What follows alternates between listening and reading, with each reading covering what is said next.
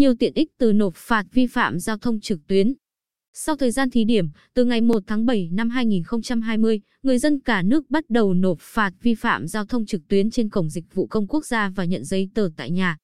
Thượng tá Ngô Đức Hoài, Phó trưởng phòng Cảnh sát Giao thông Công an tỉnh, đã trao đổi với phóng viên báo Bình Định xung quanh dịch vụ mới mẻ này.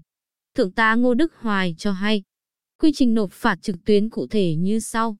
Cảnh sát giao thông tiếp nhận biên bản xử phạt từ lực lượng tuần tra kiểm soát, trình lãnh đạo duyệt quyết định xử phạt. Sau đó nhập dữ liệu trên cổng dịch vụ công quốc gia, số quyết định xử phạt sẽ được báo cho người vi phạm qua tin nhắn từ số điện thoại cung cấp khi lập biên bản. Người vi phạm truy cập vào cổng dịch vụ công quốc gia, vào mục nộp phạt kê khai thông tin liên quan, chọn ngân hàng để nộp phạt. Sau đó, người dân có hai quyền lựa chọn để nhận lại giấy tờ, đến trực tiếp phòng cảnh sát giao thông hoặc cung cấp địa chỉ trên hệ thống để bộ phận chuyên môn xử lý chuyển qua đường bưu điện. Mời các bạn nghe nội dung trao đổi cụ thể. Ông có thể cho biết, với quy trình như trên, việc nộp phạt vi phạm giao thông trực tuyến mang lại những lợi ích cụ thể nào? Phải khẳng định ngay rằng, việc cung cấp dịch vụ nộp phạt vi phạm hành chính trong lĩnh vực giao thông đường bộ trên cổng dịch vụ công quốc gia là một bước tiến lớn, góp phần nâng cao hiệu lực cải cách thủ tục hành chính. Mục tiêu cao nhất là phục vụ hiệu quả tốt nhất cho người dân và doanh nghiệp. Trước đây, việc nộp phạt vi phạm giao thông phải qua các bước.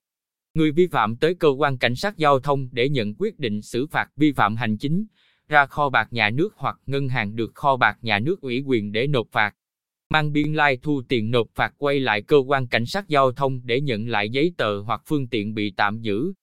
Hiện nay, khi triển khai nộp phạt qua cổng dịch vụ công quốc gia, người vi phạm có thể nộp phạt mọi lúc mọi nơi qua thao tác trên thiết bị thông minh có kết nối Internet. Qua đó giảm đáng kể thời gian chi phí đi lại trong quá trình thực hiện nộp phạt. Không dừng lại ở đó, việc nộp phạt trực tuyến còn góp phần giảm áp lực công việc cho đội ngũ nhân sự liên quan tại cơ quan công an và kho bạc. Đáng chú ý, nộp phạt qua mạng sẽ hạn chế tiêu cực trong xử phạt vi phạm giao thông, loại bỏ tâm lý thỏa thuận xin xỏ của người đi đường khi xảy ra vi phạm. Nộp phạt trực tuyến giúp lực lượng cảnh sát giao thông thực hiện đúng chức trách, người vi phạm giao thông thực hiện đúng nghĩa vụ nộp phạt, tăng cường văn hóa tham gia giao thông. Để phát huy hiệu quả lợi ích, cần tăng dần tỷ lệ nộp phạt trực tuyến. Xin ông thông tin cụ thể tình hình thực hiện trên địa bàn tỉnh.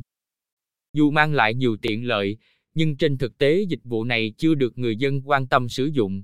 Tính đến nay, chỉ có chưa tới 10 trường hợp vi phạm giao thông trên địa bàn tỉnh nộp phạt trực tuyến qua cổng dịch vụ công quốc gia, chủ yếu là người ngoài tỉnh đi lại khó khăn. Nguyên nhân chủ yếu là người dân chưa nhận thức đầy đủ về dịch vụ này, nhiều người không muốn thay đổi thói quen, e ngại khi thực hiện theo hình thức trực tuyến. Bên cạnh đó, cơ sở hạ tầng của các đơn vị thực hiện dịch vụ còn một số hạn chế nhất định. Trong thời gian tới, lực lượng cảnh sát giao thông sẽ chú trọng công tác tuyên truyền, tăng cường hướng dẫn người vi phạm cách thức thực hiện việc nộp phạt trực tuyến qua cổng dịch vụ công quốc gia. Đồng thời kiến nghị cấp trên tiếp tục hoàn thiện phần mềm quản lý và hiện đại hóa thêm những công đoạn khác trong quá trình cung cấp dịch vụ.